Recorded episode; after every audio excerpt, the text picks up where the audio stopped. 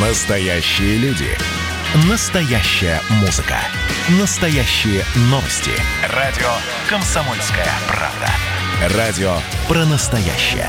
97,2 FM. эм. «Война и мир» с Валерием Федоровым. Глава ВЦО подводит итоги дня и рассказывает о жизни во всех ее проявлениях. Итак, дорогие друзья, мы возвращаемся в эфир радио «Комсомольская правда». Мы с Валерием Валерьевичем остались вдвоем. Значит, самое время ну, признаюсь, это мое любимое время, по поговорить о, о свежих опросах Всероссийского центра изучения общественного мнения. Тут эм, Владимир Путин эм, посетил... Это наш президент. Да, конечно. Кстати, вы знаете, да, э, для наших уважаемых слушателей тоже открою маленький секрет, например, что на том же телевидении не титруют Владимир Путин президент России. Такого титра не, не существует, потому что и так всем все понятно. Всех остальных, да, Мишустин э, премьер-министр, а вот Путин его не титрует. Вот. Э, ну, в общем, смотрите, Владимир Путин посетил по станцию скорой помощи под Петербургом и поздравил всех с днем... Днем. Да, Днем. с их профессиональным праздником. Давайте как раз об этом поговорим, тем более, что вот э, буквально днями вышел новый опрос Всероссийского центра изучения общественного мнения по работе скорой помощи в пандемию. Тех, кто плохо оценивает работу скорой помощи, не так много, порядка 28%. Угу. Хорошо и очень хорошо, а, существенно больше, 73%. То есть соотношение, ну, прошу прощения, 63%. Соотношение такое 2 к 1 в пользу все-таки позитивной оценки. А самый частый аргумент такой э, – скорость. То есть в помощь оказывается действительно скорой. Быстро оказывают помощь, быстро реагируют, вовремя приезжают. На втором месте с большим отрывом это то, что помощь, которую они оказывают, действительно квалифицированная, и она помогает. Вот. Хотя мы с вами знаем, что случаи совершенно разные бывают, и во многих э, из них э, существенная помощь может быть оказана только в стационаре. Тогда скорая помощь просто должна доставить как можно быстрее пациента именно туда. Но иногда, когда случаи полегче, действительно все заканчивается только вызовом, значит, э, и в стационар никого не перемещают.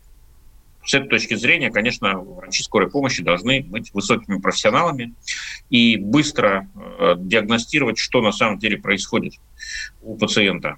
Так что ну, такие аргументы, я уже сказал, быстро и, в общем, достаточно эффективно. А, Интересно, что такой большой разрыв между вот этим быстро и эм, эффективно, да. то есть квалифицированной ну, потому помощью. Потому скорая да? помощь, все-таки она как бы, видимо, главное требование связано именно со скоростью. Можем, кстати, это проверить, потому что мы задали вопрос и тем, кто критически отозвался о работе скорой помощи. Если вы считаете, что она работает плохо, то почему? И вот тут на первое место тоже время вышло. Угу. 52% говорят, долго едет вовремя не приезжают, медленно реагируют на вызов. Имеется в виду 52% от тех 28, которые скорее негативно оценили работу значит, э, скорой помощи. То есть каждый второй. Вот. Э, есть э, даже те, кто говорят, что вообще не приезжают на вызов, отказываются приехать. Но таких гораздо меньше, там 11% от этой группы. И неквалифицированные специалисты неправильные диагнозы ставят тоже 11% от этой группы. Да, еще, кстати, недостаток оборудования, медикаментов, нет лекарств, старое оборудование. Вот такая вот группа. Поэтому можно сказать так, что главное – это скорость, главный критерий оценки работы, качественно или не очень. А, и на втором месте это квалификация врачей, их способность действительно помочь в значит, э, такой непростой, критической частой ситуации. А, и видим, что по обоим параметрам пока скорая помощь выигрывает то есть позитивных откликов существенно больше, чем критики в ее адрес. Еще даже президент проверочный. похвалил. Даже президент похвалил. И, и сказал, и сказал похвалил. что их ждали как ангелов буквально. Да. Ну, в профессиональный праздник надо говорить, безусловно, приятные слова. Тем более, что работа действительно собачья, я бы так грубо сказал. Да? Вот. А, еще вопрос о динамике. Значит, что-то изменилось или нет? в работе государственной скорой, скорой помощи. А мы здесь не, не стали значит, ограничиваться последним годом, хотя про него тоже спросили. Ответы, кстати, такие. За последний год 25% считают, что ничего не изменилось, 19% считают, что стало хуже работать скорая помощь, то есть не справляется с вызовами. Вот. 17% затруднились ответить, а 39% это большинство э, относительное, но не абсолютное, да, значит, полагают, что скорая помощь даже лучше стала работать. Угу. Вот. Ну, с чем это может быть связано? Наверное, прежде всего с э, вливаниями дополнительными в эту систему и с покупкой новых машин, и с повышением э, зарплат врачам, материальным стимулированием. Вот. Э, ну, в разных регионах по-разному. Я вот э, на днях был э, значит, в Московской области, слушал э, обращение губернатора ежегодное. Вот э, там прям душа радуется. Большое количество новых машин, современных, значит, скорой помощи закуплено, и закупки продолжаются. В общем, это такой приоритет. При Я... этом, как сказал губернатор, нагрузка на скорую помощь выросла в два раза. Э, я отмечу, что в своем послании президент тоже говорил ровно о том же, что будет продол... уже заку... Э, там закуплено какое-то количество новых машин по всей стране, и эта программа будет продолжена. Так что мы надеемся, что критиков скорой помощи будет меньше, но не потому, что они просто перестанут критиковать, а потому что не за что будет критиковать. Да, но я просто сомневаюсь, что не за что будет критиковать, ну, потому что э, критика – это коммуникация. А любая коммуникация человеческая, она строится по поводу каких-то проблем. Если проблем нет, коммуникация не это самое, э, ну, просто не налаживается, да, так сказать, в раю без изменений. Вот, улетели вы на какие-нибудь солнечные Мальдивы. Закаты, восходы, купания, рыбы. Вот. О чем говорить? О том, как все прекрасно? Но надолго это вас не хватит. Э, замолчите скоро. А коммуникация в основном по поводу проблем осуществляется. И я бы не льстил себя надеждой, что мы придем когда-то к беспроблемному существованию и даже к беспроблемному функционированию скорой помощи. Я думаю, что просто проблемы будут другие. То есть существенно меньше будет говорить о том, что скорая помощь приезжает медленно. Вот. А больше будут критиковать какие-то, ну, например, там, недостаточную квалификацию врачей, что они не могут оказать всю необходимую помощь на месте, они, а зачем-то тащат в стационар. Ну, это, конечно, фантазирую, но повторюсь еще раз, проблемы нас никогда не оставят. Человек так устроен, вот, он социальное существо, которое коммуницирует с другими э, соплеменниками, значит, по поводу проблем в первую очередь. Да, э, кстати, к вопросу, вообще люди-то имеют представление э, о том, как она работает э, со слов других, из сюжетов, значит, теле- или радио новостей, вот, или имеет личный опыт. И вот смотрите, у нас каждый второй сказал, что за прошедший э, год вызывал скорую помощь для себя или для членов своей семьи. Представляете? Угу. То есть, с одной стороны, это очень хорошая новость, потому что качество опроса оказывается высоким. Да? То есть люди говорят о том, что они знают лично. А с другой стороны, это очень плохая новость, потому что, ну, если всего за год в каждую вторую семью приехала скорая помощь, значит, ну, действительно, ситуация с, со здоровьем в пандемический год аховая. Хорошо, что скорая помощь есть, и она работает. Так, э, смотрю еще на тот же самый, э, на тот же самый опрос. Вспомните последний раз, когда вы вызывали государственную скорую помощь себе или близким родственникам, э, и припомните, сколько времени прошло между вызовом скорой помощи и ее приездом. Очень ну, много да, как раз. говорят, что вообще не приехала. Бывает и такое, к сожалению. А вы, зна- вы знаете, мне кажется, что как раз да. вот эти 5% э, набрались за последний год, потому что, ну, давайте признаемся, что доста- достаточно Перегрузка. часто мы слышали именно такие сообщения про работу скорой помощи. Э, и еще, кстати, очень интересно, да, вот спасибо вам, Валерий Валерьевич, за то, что вы устраиваете такие опросы, и где можно похвалить, в том числе скорую помощь, потому что те, у которых все хорошо с ними, а никогда не пишут в фейсбуках или там других э, средствах массовой информации, да, что пишут, у меня было все хорошо. Редко пишут, пишут. А в основном пишут жалобы, конечно. Да, ну понятно почему. Как бы человек ждал, ситуация критическая, а она не приехала, да. Поэтому, конечно, они и пишут. Понятно, они возмущены, они разгневаны, это непорядок. Вот, ведь жизнь людей под угрозой. Вот, поэтому 5%, на мой взгляд, это очень высокий процент. Вот. Тем более, что этим все не ограничивается. Есть еще 10% опрошенных, которые ждали свою скорую помощь более двух часов. Да? Угу. А как мы знаем, иногда время, необходимое для спасения жизни, исчисляется минутами, увы. Вот, поэтому со временем, на самом деле, все не здорово. Менее 15 минут только 25% ждали. Вот, еще 34% от 15 до 30, а, еще 16 от 30 до часа, ну и дальше больше. 1-2 часа, больше двух часов и так далее. Но понятно, что страна разная. Вот, есть э, крупный город, а, значит, с хорошей станцией или несколькими станциями скорой помощи, с современной техникой, а есть э, большой и слабо заселенный регион, поселки разбросанные в бескрайних там, степях, или каких-то других мешающих ландшафтах. Вот. И дороги не ахти какие, и машинки нашей скорой помощи старенькие, там, рафики бывают, да, вот, и недостаточно их. Поэтому, э, конечно, такие вот печальные случаи продолжают происходить. И это mm-hmm. Не дело.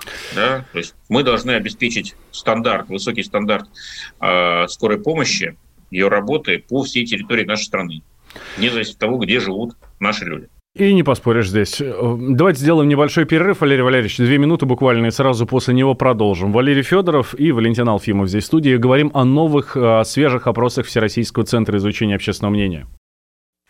Занимательный факт про Надану Фридрихсон. Она лучше всех готовит человечество к непредвиденному. Суперлуния будет, друзья мои. Так что держим себя в руках, в штанах, в ботинках – Второй занимательный факт про Надану Фридрихсон. Она мастер репортажного жанра. Дмитрий Пучков на полном скаку тормозит оппозиционные движения в России. Третий факт о Надане Фридрихсон.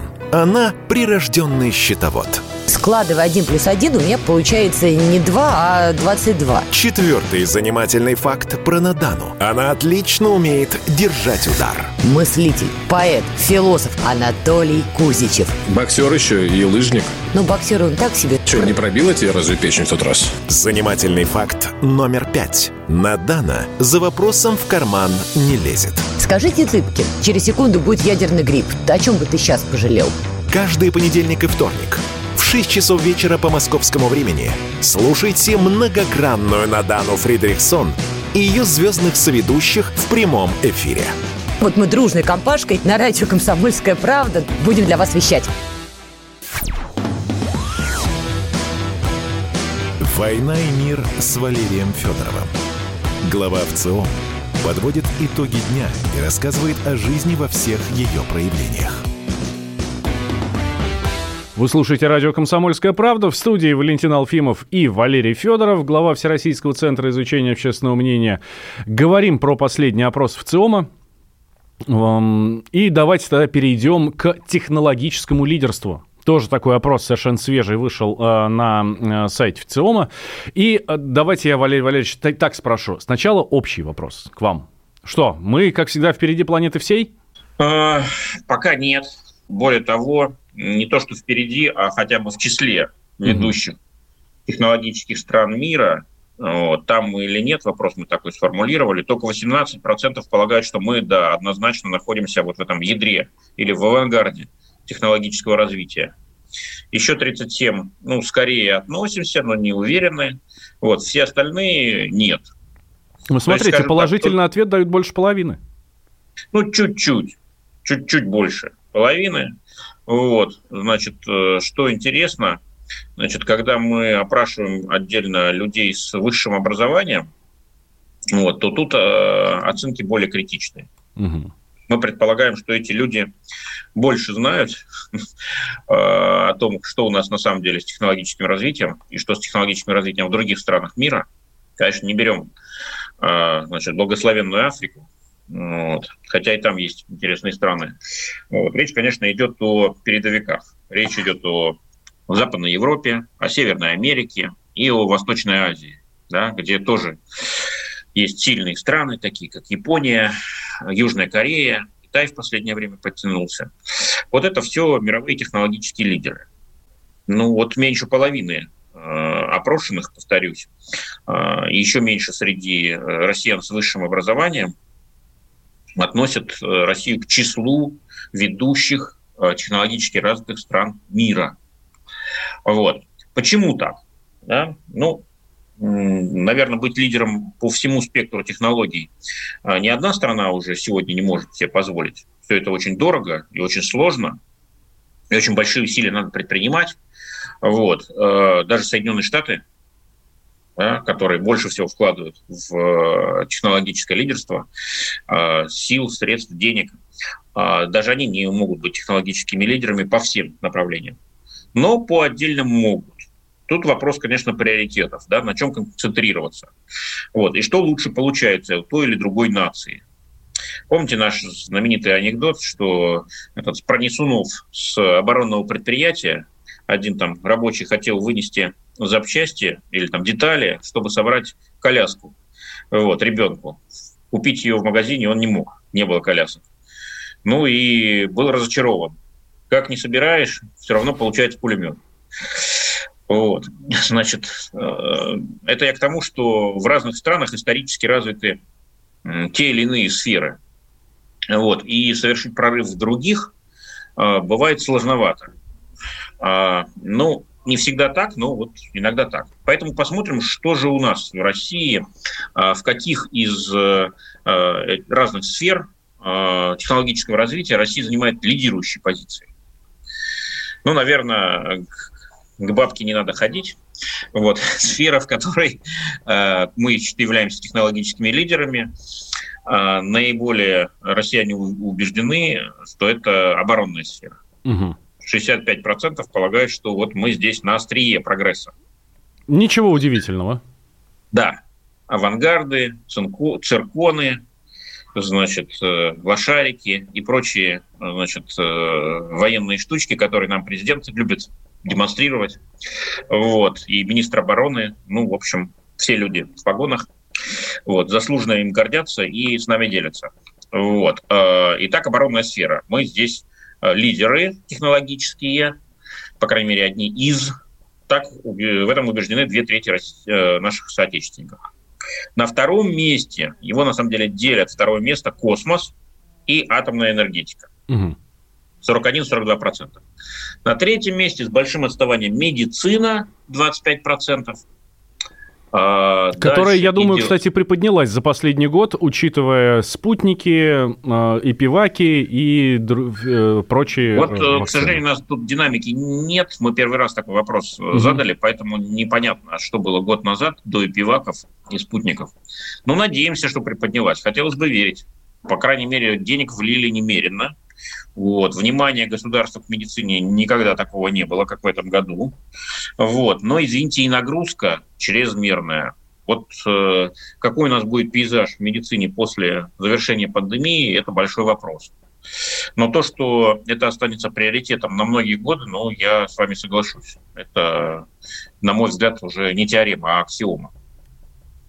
Вот. Что еще? Где у нас есть шанс на технологическое лидерство? 13% полагает, что это биотехнологии и генная инженерия. Так, неплохо. Да, 11% машиностроение. Вот для меня это, конечно, открытие большое. Ну ладно. Значит, 11% IT. Угу. Вот. И 9% связь. Все. Значит, вот такие приоритеты. В общем, все у нас нормально с оборонкой. Значит, э, неплохо с космосом и атомной энергетикой по остальным сферам надо наверстывать. А, Валерий Валерьевич, у нас буквально минутка до конца. Но вопрос к вам такого порядка. Вот э, даже если брать в пример вот этот опрос, их рассматривают ли серьезно в самых верхах для того, чтобы, о, что-то у нас тут не лады с э, машиностроением. Про машиностроение, наверное, нет, но вот э, э, насколько важно для людей, чтобы э, наша страна была в числе технологических лидеров. Может, это и не важно вообще. Вот этот вопрос на самом деле рассматривается. 44% полагают, что это очень важно, еще 38% скорее важно. Угу. То есть в понятие независимости государства, самостоятельности государства, самодостаточности государства, да, вот, э, входит понятие технологического лидерства. То есть сегодня уже нельзя быть самостоятельным и независимым, если ты, э, если у тебя нет никакой серьезной науки и ничего ты не производишь сам на своей территории, никаких изобретений не делаешь, а все только покупаешь опытом за рубежом. Вот. Вот это, безусловно, важный вывод. Вот. И он до сведения руководства обязательно доводится. Но я не думаю, что для них это открытие. Полагаю, что они в этом сами убеждены. Вот. Но то, что это, э, к такому выводу приходит и большинство наших соотечественников, это действительно важный результат, который мы получили в ходе этого исследования. Ну что ж, спасибо большое, Валерий Валерьевич, что вы доводите это до нашего руководства том числе. Ну и до вас тоже доводим. И самое главное, до аудитории радио «Комсомольская правда». Да. На следующей неделе мы немножко пропустим, да, насколько я знаю, Валерий Валерьевич? Прогуляем. Ну, да. да. Все. Президент объявил выходными, ну что ж поделать.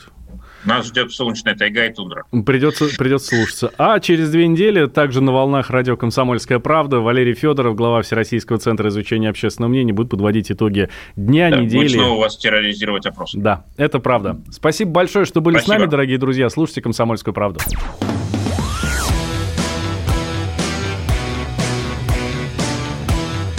«Война и мир» с Валерием Федоровым.